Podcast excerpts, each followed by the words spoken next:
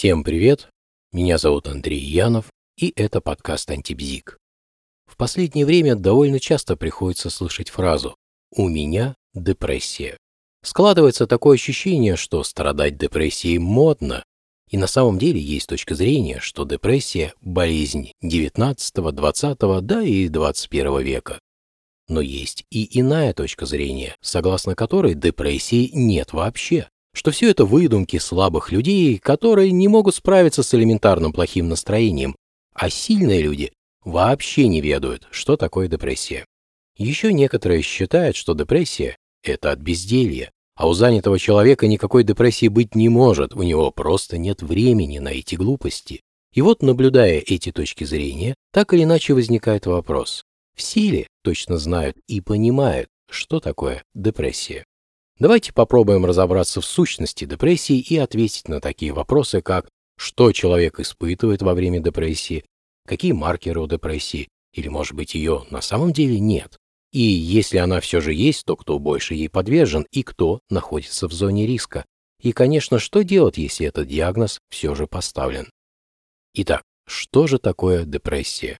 Многие люди почему-то считают, что если у них длительное время плохое настроение, то это и есть депрессия. Но это не так. Точнее, в этом есть доля истины, но в целом депрессия – это не про плохое настроение. А тогда про что?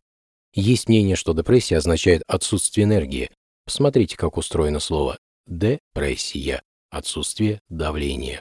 Что якобы сам термин возник во времена появления паровых машин и механизмов, иными словами, депрессия – это про отсутствие того, чтобы двигало человеком, то есть про отсутствие энергии. Тут, конечно, есть доля истины, но на самом деле это не так. Депрессия от латинского «de primo» подавлять. И на самом деле депрессия неразрывно связана с глубокой тоской, грустью и печалью.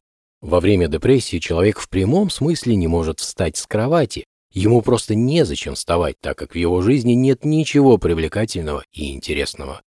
При всем этом он буквально чувствует мрак вокруг себя. Он ощущает, как сгущается тьма, как она становится вязкой и тяжелой. И это вызывает боль.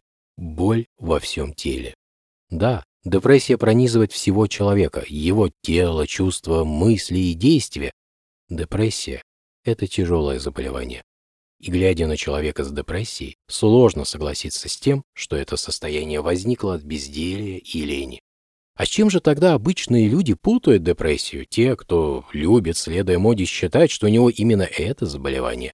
Кстати, подчеркну, такие люди встречаются довольно-таки часто.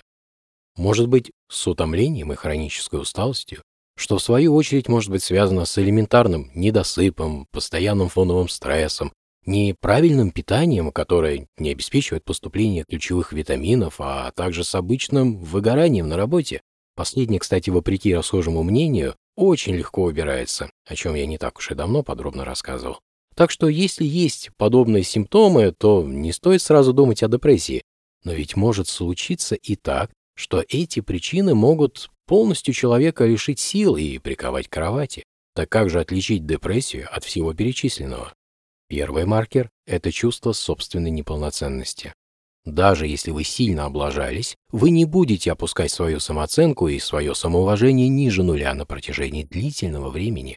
Да и при серьезных провалах, от которых никто, кстати, не застрахован, самооценка может уйти в серьезный минус, но потом все же компенсируется. Даже если человек постоянно проигрывает, все равно его самооценка то опускается, то поднимается и так далее по синусоиде. А при депрессии график самооценки – это прямая линия ниже нуля. И ничто не способно его поднять. Так что если более двух недель наблюдается исключительно прямая линия на данном графике, то стоит задуматься, нет ли и второго маркера. Второй маркер – это полное отсутствие интереса ко всему на свете. На самом деле здоровому человеку это не так-то просто представить. Все, что раньше приносило радость, все безразлично. Зато на место интереса к жизни приходит пустота, гнетущее чувство внутренней пустоты. Третий маркер – нервозность, раздражительность и беспокойство без каких-либо хоть сколько-нибудь значимых причин. Ко всему этому со временем часто добавляется и бессонница. Четвертый маркер Постоянные мысли о близком финале жизни, и на фоне всего этого желание причинить себе физическую боль и всяческий вред. Пятый маркер.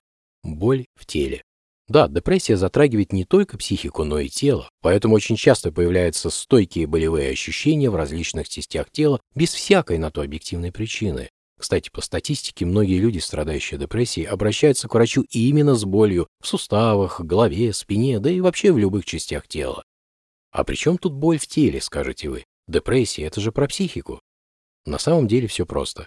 При депрессии изменяется уровень серотонина, норадреналина и дофамина. И поскольку нейромедиаторы, например, тот же серотонин, влияют не только на наше настроение, но и на самочувствие и, в частности, на восприятие боли.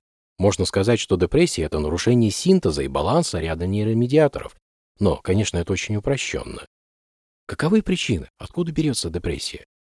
Условно, депрессия бывает психогенная, связанная с психическими процессами, часто с э, внешним травмирующим событием, эндогенная, то есть происходящая внутри и не имеющая четко выраженной внешней причины, и соматогенная, то есть та, причины которой стали соматические заболевания, список которых, кстати, очень и очень длинный. Бывает часто и так, что все начинается с травмирующего психику события. Затем, в кавычках, время лечит, и событие тускнеет, а потом и вовсе забывается. Но вот депрессия развивается и никуда уже потом не девается. А кто подвержен депрессии? У кого выше риск ее заполучить? Мужчинам тут повезло больше. По статистике женщины чаще бывают подвержены данному расстройству. В зоне риска и те, у кого диабет, онкология и нарушение работы щитовидной железы, а также женщины в послеродовой период и во время менопаузы. Что со всем этим делать? Как я уже говорил, многие обращаются к врачу, когда у них появляется необъяснимая боль в теле. Поэтому, как и в случае с паническими атаками, первым делом необходимо исключить соматическую патологию. Если она исключена, то плохой терапевт разведет руками и пошлет домой. А хороший терапевт пошлет к психотерапевту. Без психотерапии тут не обойтись. Но вот и только лишь одной психотерапии желаемого результата не достичь. Лучше всего одновременное наблюдение и у психиатра с назначением антидепрессантов, и лечение у психотерапевта. Причем желательно, чтобы психиатр был в постоянном контакте с психотерапевтом. Это наилучший вариант. Возвращаясь к исходной мысли. Крайние точки зрения, конечно же, неверны, что и неудивительно. Депрессия – серьезный диагноз, к которому нужно серьезно относиться. В противном случае последствия могут быть не самые радужные. Вот на этой ноте и есть желание завершить это короткое повествование. Всем всего хорошего, всем пока.